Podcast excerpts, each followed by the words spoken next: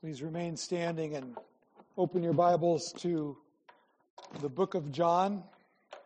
Sometimes we call it the Gospel of John. It's distinguished from the three letters in the back, 1st, 2nd, and 3rd John. This is the fourth book in the New Testament. John chapter 1, and we'll read verses 1 through 5 as our text this morning. John 1, 1 through 5. In the beginning was the Word, and the Word was with God, and the Word was God. He was in the beginning with God. All things were made through him, and without him was not anything made that was made. In him was life, and the life was the light of men. The light shines in the darkness, and the darkness has not overcome it. Please be seated.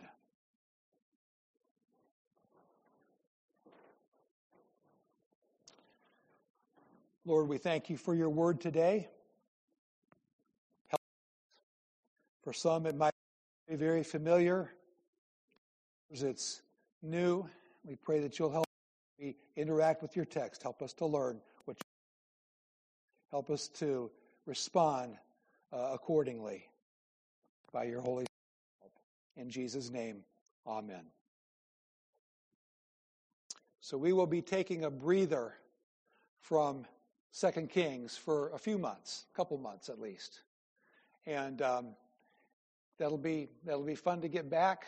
Give you a time to read ahead and see what's there. I enjoyed the the remarks and the interaction with people who weren't familiar with that passage last week, and that's a slap upside the head sometimes when we read these passages. And there it is in God's Word. And it's true, and, and, and it's there for us for a reason, and it's, it's kind of fun. Times I feel jealous of people who are hearing some of these passages for the very first time in their lives. Um, and yet I'm thankful that we grew up and it was part of our Bibles and our Bible stories and our reading in our families. So, um, anyway, we're in John. I don't know how many times you've heard a sermon series through this book. For some of you, I suspect quite a few times. I remember a conversation. Um, somebody said their pastor that was his go-to. That was his go-to text. Um, I can guarantee that you have not heard a sermon series from John from me, because I've never ever preached through John before. Mark a couple of times, Luke once recently here, never John. I've preached some sermons from John. There's some familiar parts of John. My favorite Bible story or incident, you could say, is, is in John. I, lo- I love that story of Jesus with the woman at the well. That's my, that's my, my favorite for whatever reason. Um, I've preached about Jesus' high priestly prayer. When we first uh, formed this church and, and all that, uh, somebody told you you needed a key verse and a, a verse to distinguish you and all that. And so we were all big on John 10 10, where Jesus said, I come that you might have life and have it to the full.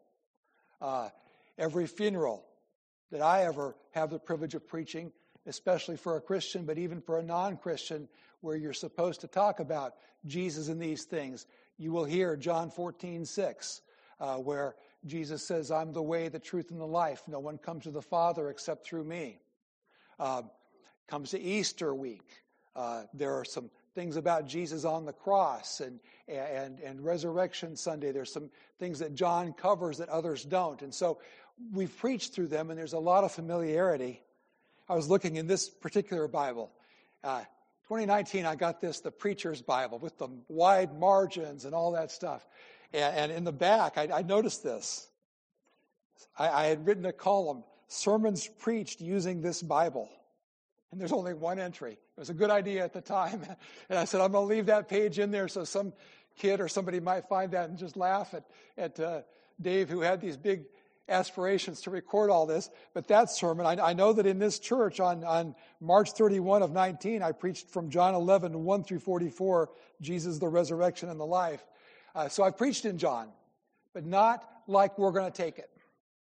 So that's coming. And what we will probably do is juxtapose John go back to Second Kings for a while, come back to John, uh, back and forth a little bit uh, with some other things mixed in. But um, I, I want you to be excited about John if it's not for the first time, as if for the first time. And so that's what we're, what, we're going to be doing. Uh, we have four so called Gospels in our Bible, the first four books of the New Testament. Matthew, Mark, and Luke are known as the Synoptic Gospels. They are a lot like each other. Uh, there's debate on which one was written first and which one uh, used the other one as a template to, to, to, to, to talk about because some of the wording is exactly the same. Uh, they were written for various groups of people. We won't go deep into all of that. They had their, their target audiences, they had their people to, to, write, to write to. John came along about, we would say, perhaps 20 years later. We're going to get into that a little bit. John was different. When I was in seminary, there was the big debate. Do you teach the synoptics and then John, but then what do you do with Acts? And so, what they did my first year in seminary, and they'd probably been doing it for years ahead of time, they taught when it came to the Gospels, they did Matthew, Mark, and then John as a contrast. And then they taught Luke and Acts together since Luke wrote both of them. And they, they, they um, had that reason. Um, John is different, though. That's what we're trying to say. There's no Christmas story in John, for instance.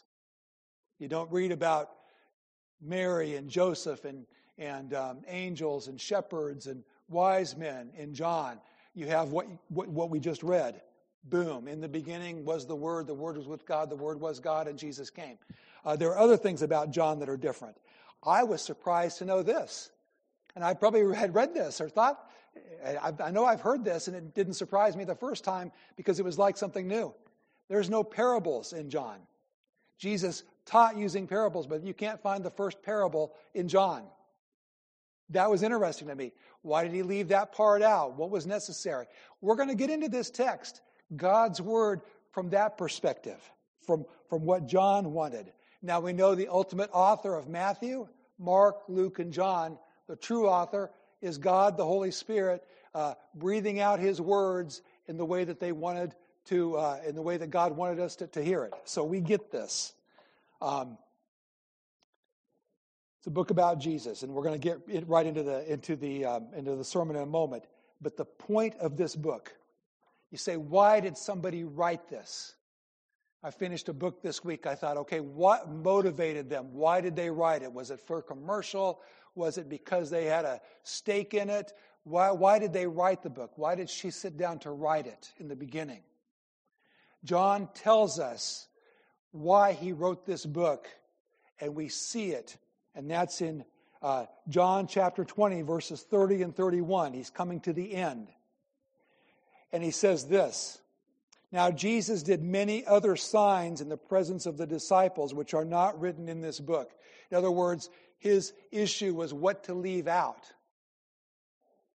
Jesus did many other things. He said, But these things, these things that I wrote, the way I put this book together, I wrote these things so that you may believe that Jesus is the Christ, the Son of God, and that by believing you may have life in his name. This is an evangelistic tract. This is something for us to see. He looked at what was there, he looked at the state of the church, and as the Lord led him, he sat down and he wrote this book so that we could believe, so that his initial readers and the rest of us through history could see that Jesus is the Christ and that we could believe that, and that by believing we could have life in his name. So, five things about Jesus this morning one is the first point is a little is still part of, of the background for the book. But five things about Jesus Christ this morning that we walk away with. Five propositions. They'll get developed later on uh, throughout the text. The first one is this Jesus Christ is provocative. And you could, if you're writing it down on a note, you could say slash divisive. Jesus makes you think, and you have to come to a decision about Jesus one way or the other. That's we're talking Jesus Christ. And you accept or reject, you, you see him the way that he's presented by himself in the Bible, or you say, that's a bunch of garbage, and you take your chances with eternity. Because what if you're wrong? Jesus Christ is provocative. Jesus Christ's second point is both divine and human. That's in verses 1 and 2. 3. Jesus Christ has spoken through creation. That's verse 3. Jesus Christ is life, verse 4. And Jesus Christ is the light of the world, verses 4 and 5. First, Jesus Christ is provocative and divisive. It may surprise you to know, I'm saying this almost tongue in cheek. It may surprise you to know that there are people who don't just disbelieve in the truth of the gospel, they actively oppose anything to do with Jesus as Redeemer. You've met them. Maybe you were them. They don't just disbelieve it, but they so strongly uh, disbelieve it that they oppose it. And they do this with all of Scripture. The Gospel of John has been a target for people. There's this biblical criticism and this literary criticism, and people professing themselves to be wise have foolishly tried to use arguments to undo Scripture. I think there's less of that these days, just from my perspective, because right now the Bible is just not a factor in people's lives. But in a culture where the Bible was looked at and revered as God's Word, people actively thought they had to destroy the Bible so that they could go ahead and live their lives. They do this with the Gospel of John uh, specifically. By the way, I didn't put this in my notes, but I believe it was Martin Luther who said if somebody could take away and eliminate every Bible from the earth, and all we had left was John and Romans, we would have enough. To, to Christianity would, sur, would, could survive. John and Romans are, are, two great theological, uh, wonderful treatises. And I would say, if you're, they always used to say, if a new Christian, read John, read John, read John, and they'd take you to Romans. And then I would say add Hebrews, and that gives you a flavor for the Old Testament. And then just start taking it all in. Uh, go from there how, how you want. But John is, is a benchmark. And so they attacked John. They said John was actually written a few centuries after Jesus died. They questioned the authenticity of it. The early manuscripts we have of it, they say, are, oh, three or four hundred years later. They called the Gospel of John a theological fantasy. Uh, they, they grudgingly had to praise the other three Gospels and said, there's some, some, you can see Judaism and you can see from history, you can see at least where these guys were coming from. But John is a theological fantasy. A part of a plan that people have is to discredit Scripture as a whole. The real target is God, and they can't get to God, so they go after God's people and they go after God's Word. If you're a believer, it's because God gave you faith to believe. And part of God giving you faith to believe that Jesus Christ is the way, the truth, and the life. Part of his gift of, of faith to you, along with that gift of repentance, is that faith to believe his word. And that grows too. See it in the life of, of folks like C.S. Lewis, for instance, others. If you're a believer, I really believe it's because God gave you the faith to believe. And part of that is believing His Word had the basketball game on last night, the first one on the radio. I don't get the TV, some of the TV channels, so I couldn't watch it and probably wouldn't have taken the time to watch it. But in the, I love, I love sports on the radio. And this Florida Atlantic uh, pulled off what some people thought was an upset because Kansas State is more well known. And the first thing they did is they interviewed one of the players. He said, I'd like to thank my Lord and Savior Jesus Christ for even giving me the ability to pick up a ball, something like that. It wasn't a God help me win, like to thank God. It was a thoughtful Lord and Savior Jesus Christ. And the announcer interviewing him went, uh, and I t- told Paula about it. She said, probably he didn't know if he was going to get in trouble for not for letting that on the air if there's a mute button because we don't know but people don't like that in the public forum these days There is a hostility toward God, an uneasiness. You're not supposed to talk about your Lord and Savior, Jesus Christ. And I'm like, good for that young man. Um, I know there's probably Christians and, and, uh, and pagans on, on all the teams, but I kind of hope that young guy uh, can, can win the championship uh, for, for that. That was good. Um, but people like to go, uh, uh, wait, wait, you can't talk about, oh, God, no. Um, uh, it's crazy. But it's not crazy, it's explainable. The Bible says this would happen. And so they look at John and they say, John shouldn't really be in the Bible. It's written later. Obviously, it was written not by a, a Jewish guy, it's got all this Greek thought in it. And also, there are things in there that just don't jibe with history and with archaeology. So, here's three quick things about this divisive Jesus Christ and this tearing apart of John. Uh, three recent developments uh, that we can say, no, it, it encourages the Christians, it's there. One development is this a scrap of papyri that was wrapped around a mummy that they found in Egypt. And they dated that mummy and that Egyptian stuff to the year 125 AD. I, I wish I, read, I didn't write what the passage was, but it, it's, it's word for word from John. I think it was John 18, maybe 8 or 18 in the back of my head. But there it was.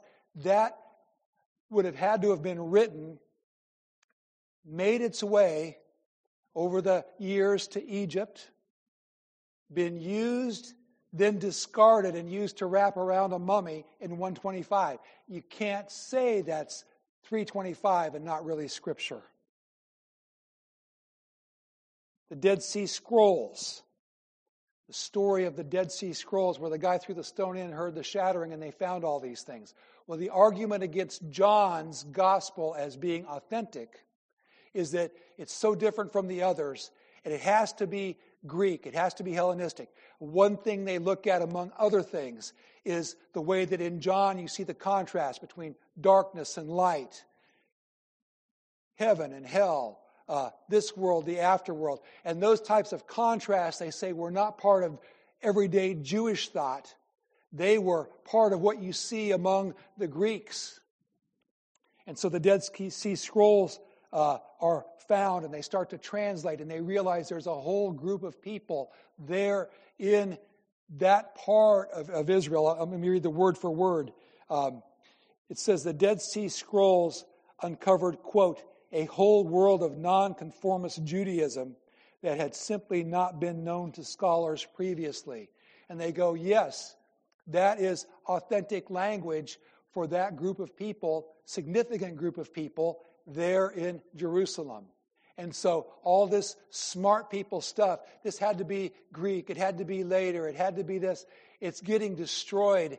Uh, the truth is, is being known about John as more and more archaeological things are discovered. Third one, John talks about a pool with five porches. This is in John 5, 1 through 3. I'll read the verses. After this, there was a feast of the Jews, and Jesus went up to Jerusalem. John writes, Now there is in Jerusalem by the sheep gate a pool in Aramaic called Bethesda, which has five roofed colonnades. In these lay a multitude of invalids, blind, lame, and paralyzed. And the scoffers say, Ha! There's no record in any history, in any culture, of a, a five sided pool, no pentagon pool, no, none of that. And so John's just making it up, and you can't believe your scriptures. And the archaeologists keep digging and digging, and about 75 feet below the surface, they found a rectangular pool. Big rectangular pool. That's four sides, right? okay, triangle two, square four, rectangle four. But John said there was five. So the colonnades, if this is the pool and it's kind of in the right place, there'd only be four. But what else they discovered is that this cool pool had a archway over it and a colonnade built on top of it. The fifth one was over the top of it. And that's the design that secular archaeologists have dug up. There were five colonnades. There were five roofed colonnades, as John said. And all of a sudden, you say, wait a minute. science, archaeology, history is proving what the Holy Spirit has already told us. This is God. Francis Bacon said one time people prefer to believe what they prefer to be true. People want, give me some cheap way that you can talk me out of Christianity. Let me do a, a, a stinking YouTube search by somebody. I don't even care where it comes from. But just tell me the Bible's not true and tell me my parents and my pastor and those generations ahead are just a bunch of dummies. I'm smart, so let me go to YouTube and find somebody tell me all these things. And yeah, I can be talked out of anything. I prefer to believe what I prefer to be true. If I don't like somebody and somebody tells me something bad about them, I go, Yay, that's true. That's in character. That's what I know about them. You tell me they did something good, and I'm like, Nah, they didn't. No, you got the wrong person. They couldn't have done that because I want to believe what I want to believe. But I'm sorry, here comes science, here comes the facts proving the Bible over and over and over again. And here's John as a valid witness to the scripture. So we get into John, you got God's word. People want to live for themselves. They don't want to think about sin. They don't want to think about their own sin. They don't want to think about the consequences for sin. They don't want to think about the consequences for their own sin. And so I want to, I, I want to make sure Jesus isn't true. Hell, judgment, Jesus on the cross, bearing the wrath of the Father, though he was innocent, paying for my guilt. Then him saying, Follow me. I'd rather just kind of take my chances. All of that was evidence or all that is evidence that Jesus Christ is provocative. You have to, at some point in your life, and if not in your life, in the afterlife, you have to reckon with Jesus Christ. Is the person and work of Christ what the Bible says it is, or is it not?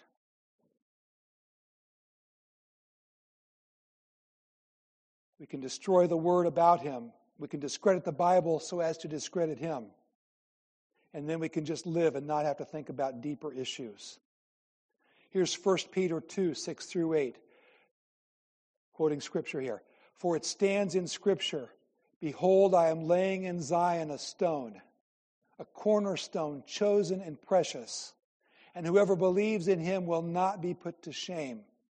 Continuing with scripture. So the honor is for you who believe, but for those who do not believe, it's the stone that the builders rejected, having become the cornerstone, and a stone of stumbling or a rock of offense. There's a songwriter named Michael Card who's pretty good. He wrote a song and he talked about Jesus, and, he, and the chorus goes, He's the stone that makes men stumble and the rock that makes men fall. And I will say to every single person here, you will either build your life, your belief system, your ethics, your hope on Jesus as the very cornerstone, or you will trip over him and topple into hell. So now let's look at the text. We see Jesus Christ as provocative. Now we see Jesus Christ as both God and man. Verses 1 and 2, and then down to 14. 1 and 2. In the beginning was the Word, the Word was with God, the Word was God. He was in the beginning with God. The Word, capitalized W, another name for Jesus. And it says, He was there in the beginning. God always was, with no beginning or no end. And this is a Trinitarian passage. I looked it up. Uh, I didn't need to because I've looked it up. This is basic. This is Greek class 101. This is like the band person learning to play hot cross buns uh, and then building on that to, to, to their symphonies. Uh, this is basic Greek. In the beginning was the Word. And here's the literal translation In the beginning was the Word, and the Word was with the God, and God was the Word. He was in the beginning with God. That is so clear. I told a couple of you, uh, or maybe, maybe I told the church a long time ago, maybe in, in one of those rare occasions when I preached from John. But one night when we were here, we had a, a youth group going, and uh, we found a Bible, and it was a um, uh, it was a, a, New World Translation. You get a Bible that says New World Translation, do what I did with that Bible. I shocked those kids. I said, let me see that Bible. And I went, threw it in the trash. And they throw the Bible in the trash, don't throw the Bible in the trash.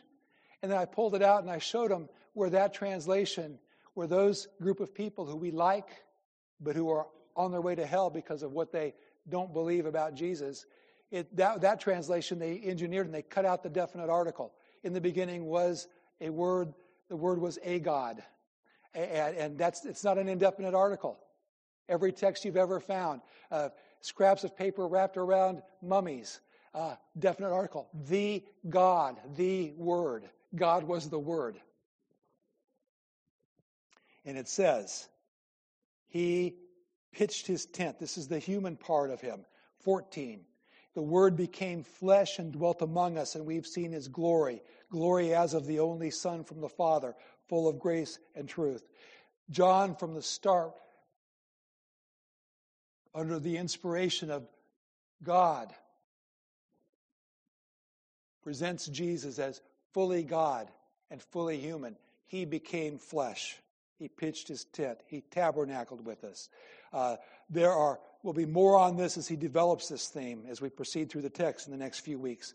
But the ramifications of him being God and yet him being fully human, uh, he was able to be tempted as we are. He was able to die, meaning he was able to be killed. And this is why the bodily resurrection matters.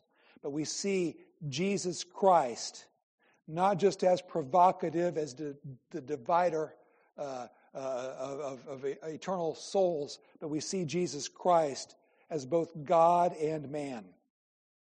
Then we see that Jesus Christ has spoken through creation.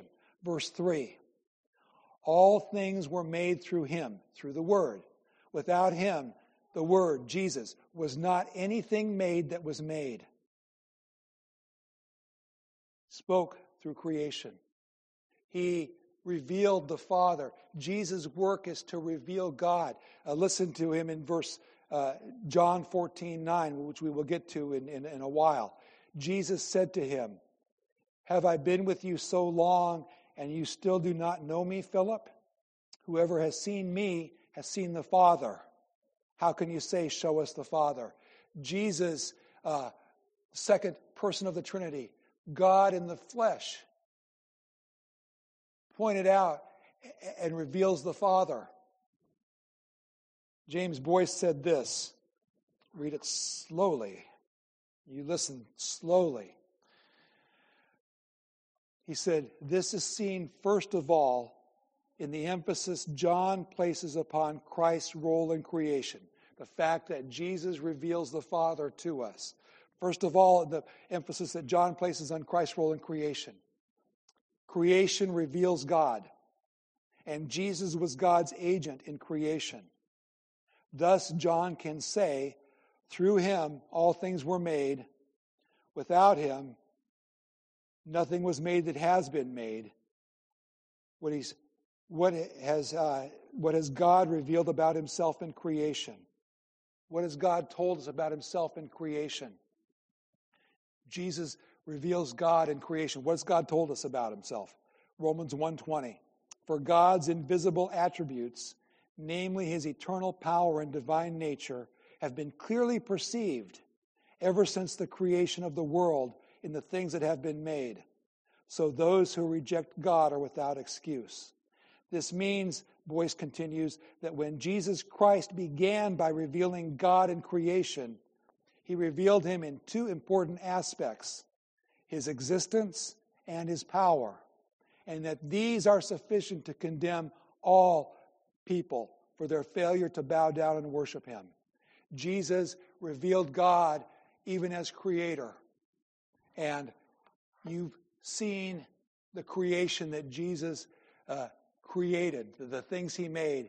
And that must point you to God as a creator. And if you want to deny that, that's foolish. Next, we're told from the very beginning that Jesus Christ is life. Verse 3. I'm sorry, verse 4. In him was life, and the life was the light of men. Jesus Christ is life. This will be developed throughout the Gospel of John. This was our motto when we first uh, we first organized the church. We had our little vote. We voted on Christ the Shepherd as the name of the church. We voted on John 10:10. 10, 10. And I still remember a guy that came a little later, Mike Cans, who I bet nobody here remembers, but maybe Herb and Ione and, and, and Paula and, and me. But Mike said, when we had discover a full life as our motto, he said, Do you think people can read this wrong? Because their lives are already full. They don't want to come and have more of a full life. And I said, Mike, you're absolutely right. We got to find a translation that says discover uh, something kind of a life. But, but, but the meaning of it is not your full life gets more full. The meaning is your life, even in all of its fullness, is relatively pointless and empty. And you're living for nothing. Uh, uh, Bill Mallonee from Vigilantes of Love singing that song where he said, I was buying fake diamonds, buying fool's gold, filling it all up in a bag shot full of holes in the land of plenty with an empty soul. And that's the life without Christ. A whole lot of nothing, or as they said for a while when they talked about news reports, and, and uh, you don't hear it so much anymore, but like every time you turn on the news a few months ago, it's a nothing burger, it's a nothing burger, it's a nothing burger. Well, you know what? That's life without Christ, and Jesus Christ is life. He did come that we might have life. And John contrasts darkness and life. And right from the very start, he's establishing Jesus Christ is life. In him was life. Classic funeral text that we referred to. John 14. Thomas said to him, Lord, we do not know where you are going. How can we know the way? Jesus said to him, I am the way, the truth, and the life. No one comes to the Father but through me. You say, but I wish, I wish it wasn't this way. I wish there were other ways. There are people I know and love. I was talking again with Anna this morning about the Falun Gong, those, those uh, uh, Chinese folks who are facing equal persecution to Christians along with the Uyghurs. But the Falun Gong, man, I like their, their attitude, but they don't know Jesus. I wish there was an exception for just like likable, good people. I wish, I wish, I wish. For one, I wouldn't have to weep for people and wonder. But as they said, if wishes were horses, beggars would ride. Or as somebody said, and I looked this up this week because I like this even better Scottish uh, old proverb if wishes were fishes, we'd all swim in riches. Um, you know, wishes are one thing, reality is something else and wishing, wanting to believe in something that is not true doesn't make it true. And Jesus said, I'm the way, the truth, and the life. And John 1 says, In him was life. So either the Bible was true and is true, or it's not true. But there's that definite article there in the text again. In him was the life. Or literally, in him life was, and the life was the light of men. So there's that definite article. And we're talking about spiritual life here. We see Jesus as creator creating physical life, but the only way for the recreation, the new creation, the new birth uh, is through Jesus Christ as well. We're going to get to that. John 3. That's going to be fun to hit John 3:16 in the context of Nicodemus, right before Jesus then goes to the woman at the well. Okay? John develops this in his letter uh, in 1 John 5, 11, and 12. Same writer, same thought, same God anyway. So we're not setting texts up against each other in Scripture. But God uh, said this through the same, the same human author. 1 John 5, 11, and 12. And this is the testimony that God gave us eternal life, and this life is in his Son. Whoever has the Son has life. Whoever does not have the Son of God does not have life. You either have life or you don't. And you have life if you're in the Son and you have Jesus Christ, and Christ is in you and you're in Christ, or you are dead. Even if you can do 100 jumping jacks in two minutes or whatever, you're dead, spiritually dead. And the final statement in these first five verses that John makes about Jesus in the opening to his gospel that we're going to develop over the course of time is that Jesus Christ is the light of the world.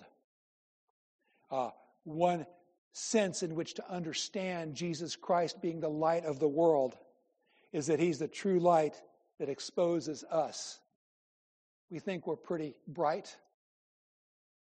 In fact, here's a dumb joke I just remembered from the Bennett Cerf book of jokes that I used to carry around as a little kid. I used to say this. People laughed politely. I expect the same from you. I would say, I'm so bright, my mom calls me Sunny. Anyway, we, uh, we think we're so bright. We think we're so enlightened. We think we're so smart. And listen to this without him we see dimly. And so all we do is compare ourselves to each other. And as we compare ourselves to each other, depending on what we choose to compare, uh, what, what, what our category is, we're pretty good people. We're pretty good when we compare ourselves to other people. We pay our bills, including our taxes, if we can get them figured out. Uh, we mow our lawns. We don't text and drive. We don't talk loud in the movie theater. We don't cut in line. We're really good folks. I'm a good person. Whatever it is that you're proud of about yourself, where other people fall short that you happen to notice. I told you about that woman that said to me at the Costco parking lot. She said, I, I felt really good about this. I didn't even think about it. I just liked a compliment from somebody. And, and I've told some of you about this. She said, You look like the, I was putting my, my cart back. I, I really pride myself in, in, in, putting the cart back in the cart thing in the parking lots. Um, and, and I was putting the cart back, and she said, You look like the kind of person who would put your cart back in the right place. And I didn't even stop to think, what would a person look like like that? Like other people do it, they don't look like me. I didn't even think about it. I thought later on, was she trying to flirt with me or something? But I don't think she was. I think she was just being a self righteous hypocrite, and I joined her in, in, in my self righteous hip, hip, hypocriteness. And we sat and we looked. And I said, like, look at that. And we watched something, look at that, look at that. And we saw this woman right beside the cart thing, and she still puts her cart up on the curb when it's just as much trouble for her to put it up on the curb and, and put her foot and lift it up there as to just walk it right there. And, and, and we talked about all this stuff, and we spent a good couple of minutes uh, lifting ourselves up as the kind of people that would put a cart back. And how do I know we're hypocrites? Because it was raining hard about a week later, raining so hard. And I was at ShopRite on my way home, and, uh, and I didn't park next to the cart thing. I parked next to the door because of the rain, but that left me with a dilemma because I got out afterwards, and now it's equal distance, but a long distance in pouring rain to take the cart up to the store or to run it way up the, the lot, push it uphill to the parking lot. And do you know what I did? Yep. What did Dave the hypocrite do? I did. I just left it on the curb. And as I drove away, I said, I looked in the mirror and I said, You look like the kind of person who would put your cart back in the right place. Um, what is that? we compare ourselves to ourselves and each other, and we're pretty good. And Jesus came along, and part of the important thing about Jesus is he lived a life of sinlessness. He was the light in how to do life. He didn't sin. He exposes us. It's not pretty. Bruno came and painted our ceiling uh, in our kitchen in our living room and, and, and, and things. And he had this spotlight. And, you know, I could look and I could go, man, good job, there's nothing wrong. But that spotlight on the ceiling, you see every little dimple, every little thing, and to shine a spotlight on it. And part of Jesus' perfection, uh, he lived as a human being like us, tempted like we are, yet without sin, did everything right. That's one way that his light exposed us but his light also exposed God's saving heart. 1 John 4 10. In this is love, not that we have loved God, but that he loved us and sent his Son to be the propitiation for our sins.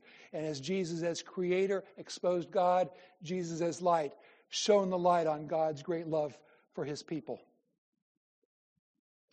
And then we see another meaning of Jesus as the light. He's the true light that overcomes the darkness of this world. the true light that overcomes the darkness of this world. And I wanted to point out um, how did Jesus describe hell, where Jesus is not? One description is outer darkness. So, how you can get the flames going and all that, and you think of hell as this bright place, but a terrible fiery place. Uh, Jesus' description is outer darkness. What's the description of heaven? Thinking in terms of Jesus as the light. Revelation 21, 22 through 25. And I saw no, this is John also writing Revelation. And I saw no temple in the city, for its temple is the Lord God, the Almighty, and the Lamb. And the city has no need of sun or moon to shine on it, for the glory of God gives it light, and its lamp is the Lamb. The Lamb of God. He's the light. No power bills going up and down, no locking in your price, no, none of that. In heaven, uh, it's well lit. The glory of God lights it, and the lamp is the Lamb. And, the, and uh, it says, By its light will the nations walk, and the kings of the earth will bring their glory into it, and its gates will never be shut by day, and there will be no night there. So, we've looked at Jesus Christ. We've set the stage to get into John. The next two weeks, we're going to be in John, but we're going to jump ahead to Holy Week. There's a passage from that week that we'll take next Sunday. Uh, and then the following Sunday, being Easter, we'll take the John account of Easter. And we'll start to be thinking about how John writes and how, how that went. And then we're going to come back and pick up in John 1 three weeks from now. But to apply this and, and, and conclude this, the best one I can make right here in Danbury in the March of 2023, year of our Lord 2023, is the same one John made back when he wrote the book. It's the reason God wrote this book and preserved it for us. It's the reason I preach to you. It is, it is what you have as your life's motivation as a Christian and your joy. It's what you can cling to. Quoted it at the start, I'll quote it at the end, and then we'll go to the table. John 20, 30 and 31. Now, Jesus did many other signs in the presence of the disciples, which are not written in this book, but these are written so that you may believe that Jesus is the Christ, the Son of God, and that by believing, you, you, you may have life in His name. That's the point. Let's pray. Lord, we thank you for Jesus. We thank you for sending him. Thank you for the light that He's shown and continues to shine. Thank you that in seeing Him, we see you. Thank you for His substitutionary death on the cross, where He bore the wrath, the separation that was due to us. And thank you that in His light we have life. And we thank you for eternal life. In Jesus' name, amen.